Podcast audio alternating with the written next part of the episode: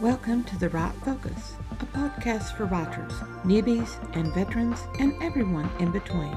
We're hosted by Emma Lee with the assistance of Remy Black and Edie Rooms, all from Writers Inc. Books. Our focus is productivity, process, craft, and tools. Each episode lasts as long as it takes to fix a quick dinner, drive a short commute, or take a brisk walk.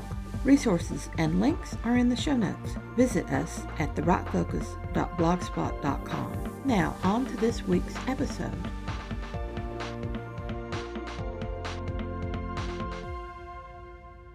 We're talking branding, the way the writer can reach the reader. In the last episode, we talked about the crucial first impression, built with three glances. First, capturing the story in three words to find your niche. Second, matching those words with images through iconography, writing with images. And third, using clever titling or cover copy to close the deal. Finding those first three words was our first job, and we had two keys using contrast or juxtaposition and narrowing to a niche market. In this episode, we focus the second glance and clever iconography with keys 3 and 4.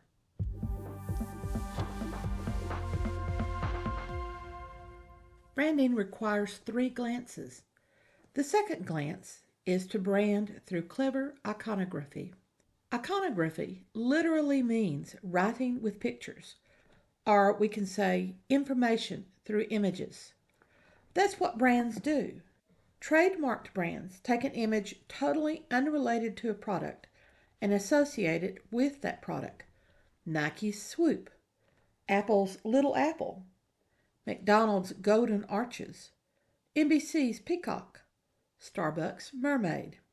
These are trademark images that identify the brand.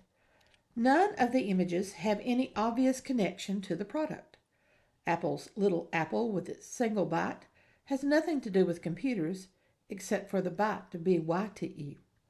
Nike's Swoop could possibly be the wing of the goddess Nike, winged victory. Neither of those two or the others have any clear connection to the product. Brands are not trademarks, although elements of brands can be trademarked, but that's a different concern and leads to licensing those elements. It's licensing that made the megabucks for J.K. Rowling and George Lucas. Brands merely help consumers identify products. As writers, we market our products, books, through visual representations of our stories and our non-fiction text.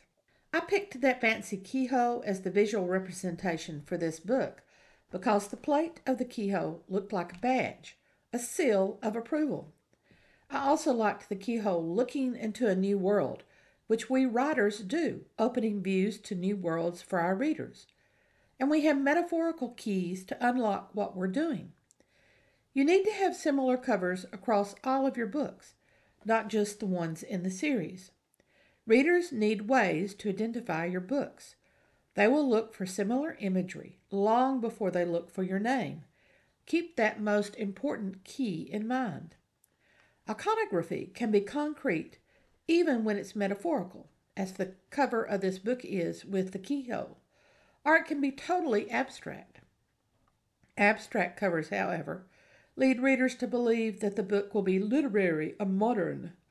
Most readers want a realistic representation on their covers, whether that realistic representation involves people or not. When writing with images, we have to convey our three story elements something about the protagonist, something about the setting, something that sets this story apart while still being familiar. The last two Cadfael covers in the previous section conveyed the monk protagonist, the medieval setting, and the focus on murder or danger, solved by a peaceful monk, juxtaposing murder with tranquility. The covers also conveyed the three niche markets mystery and history and a religious character. Key 3 presents more about the importance of iconography. Key 4 also does this, even as it raises a problem that we need to solve with words, not images. Key 3 When I first encountered the Cadfael series by Ellis Peters in paperback form, each cover had a framed, stained glass window depicting an image related to the story. Deep color saturation of the individual pieces of glass suggested that the mystery would have as much depth and intricacy as the medieval cathedral window. The three words that tag the Cadfael series are monk, Middle Ages, and murder. Monk and Middle Ages equals the cathedral and stained glass.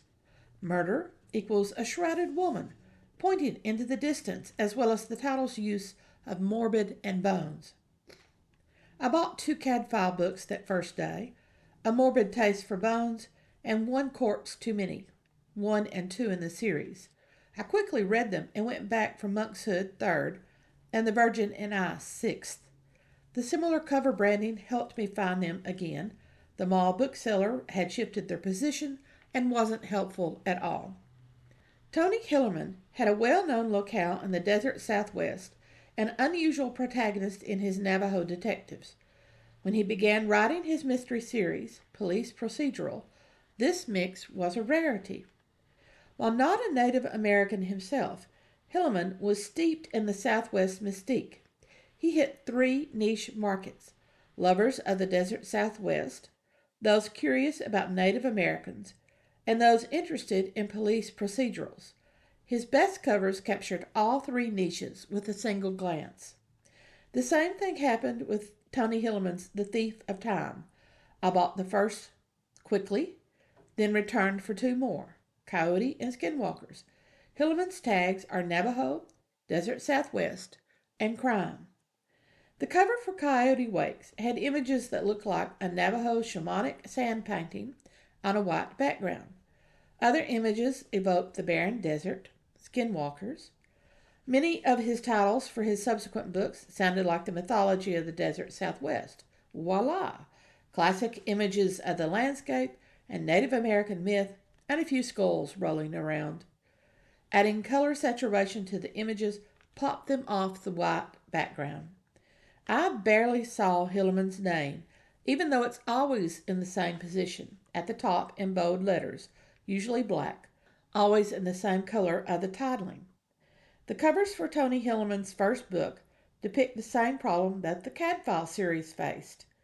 The 1970 first edition makes us wonder is this a mystery? Or only a book about Native Americans? The 1978 and 1980s, the exact date for the 1980 cover, I don't know. These covers for these books mix the desert southwest, the locale, with one of the other elements. 1978 adds the Navajo mythology, but not mystery. 1980s adds danger, the skull, but not the Navajo. By 1990, we have covers that mix all three Desert Southwest, a bit of danger, and Navajo mythology.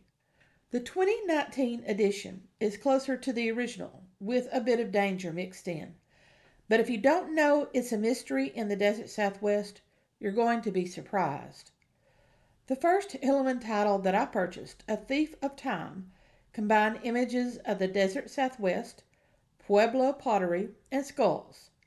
I took a chance on the book along with the two Ellis Peter Cadfael books and the first Elizabeth Peters, all on that visit in 1995. I was lucky to pick up all three at the local chain store in the mall. The 1988 cover has archaeology in the desert southwest. No mystery, but Kokopelli is Native American mythology. The 1989 cover offers a skull for deadly mystery, but very little connection to the desert southwest. Yes, we could count the basic geometric border, but I don't. Winning covers hit all three elements, and only the 1995 cover did so. Steampunk is a perfect example of the way that setting can hook readers. The magic and mechanical combined in the Victorian age, and readers snapped up the books that clearly represented the steampunk subgenre. Again, that's three niche markets. Here's the importance of the third key. When you combine the setting with protagonists who are of and in that setting. Readers will be snared. Key 4. For her first Amelia Peabody book, Elizabeth Peters was leaving her established genre of contemporary women in jeopardy. Nine years into a career that began in 1966, Peters was branching out with Amelia, a character with an extremely strong voice, much snarkier than her other heroines. Amelia Peabody is a turn of the century, strong minded woman who finds herself and her new friend in Egypt at an archaeological expedition. They both find mystery and fall in love with the two lead archaeologists.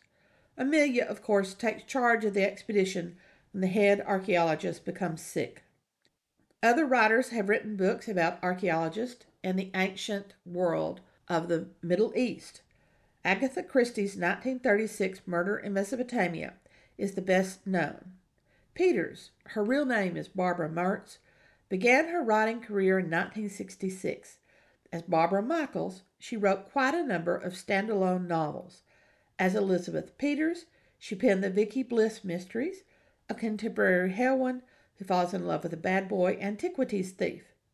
The first Vicky Bliss appeared in 1973. Two years later, she debuted the Amelia Peabody series, with the second Amelia book not appearing until 1981, six years later. While she may have begun with standalones, she obviously was searching for a series character on which to build a career. Series characters are just like brands. They identify a product for the consumer. Sherlock Holmes, Miss Marple, Hercule Poirot, Travis McGee. The consumer sees the series character, trusts the established brand, and buys with only a slight hesitation to check more information. How did Peters create a series that would stand against still selling books like Agatha Christie's? How did her story create something new, something different, while being familiar? Peters had three niche markets mystery lovers, history lovers, archaeology lovers. Was that intentional or not? Her Bliss mysteries had touched on archaeology and history and mystery. Her other books were primarily standalones. None of them became mega sellers until Peters broke out with Amelia Peabody years later. With Amelia Peabody, Peters had three twists a strong woman who involved herself in two things she knew nothing about archaeology and crime solving. Many people are interested in archaeology and crime solving, but most know very little. Thus, Peters had a built in connection to her market. In the 1970s, a female protagonist in a man's world was very current. That created a third strong connection with a potential audience. The majority of readers are women. While women will pick up books by men and with male protagonists, most men will not. Peters created a strong voiced female protagonist with a 1970s sensibility, yet living in the 1880s. Amelia might not know very much about the world in which she found herself, but that didn't stop her. That's our fourth key in understanding our story and understanding our brand. This is our first job to find a connection between protagonist and readers that will be apparent during the crucial three step first impression. The marketers had difficulty with the Amelia Peabody series, clearly seen in following the changes in four covers for her first book. The first book sold only a relatively few copies. Black covers everything. A splotch of red with palm trees, date palms, not coconut ones. A novel above the title Crocodile on the Sandbank. This is not really helpful to the reader. The second book emphasized romance more than mystery. Romance in a foreign land. Surely that will sell. The heroine looks up to a man in desert khaki. She appears weak willed and dispirited in front of the man, which is not Amelia's character at all. While she loves the archaeologist, she stood strong against him and with him. We do have the Sphinx, though, rather than palm trees that could be mistaken for any American tropical area. The third book cover is the one that was my own introduction to Amelia Peabody.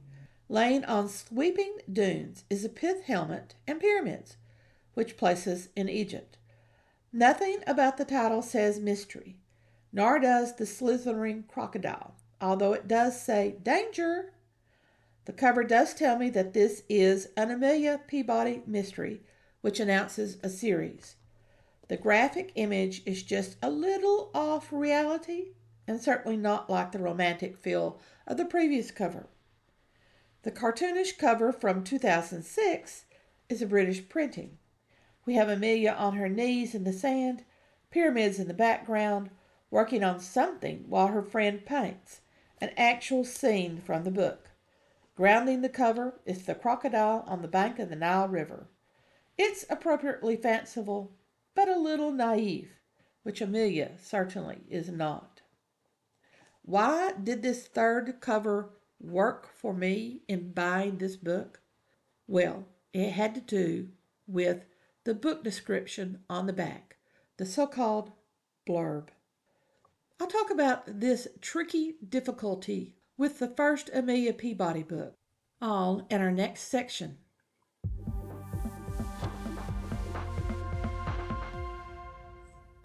All through July and August, the Write Focus is in a series on branding using Emma Lee's guidebook, Discovering Your Author Brand. A link to view images of the covers discussed is in the show notes. Worksheet templates and a video trailer script are available at Buy Me a Coffee. Find that link also in the show notes.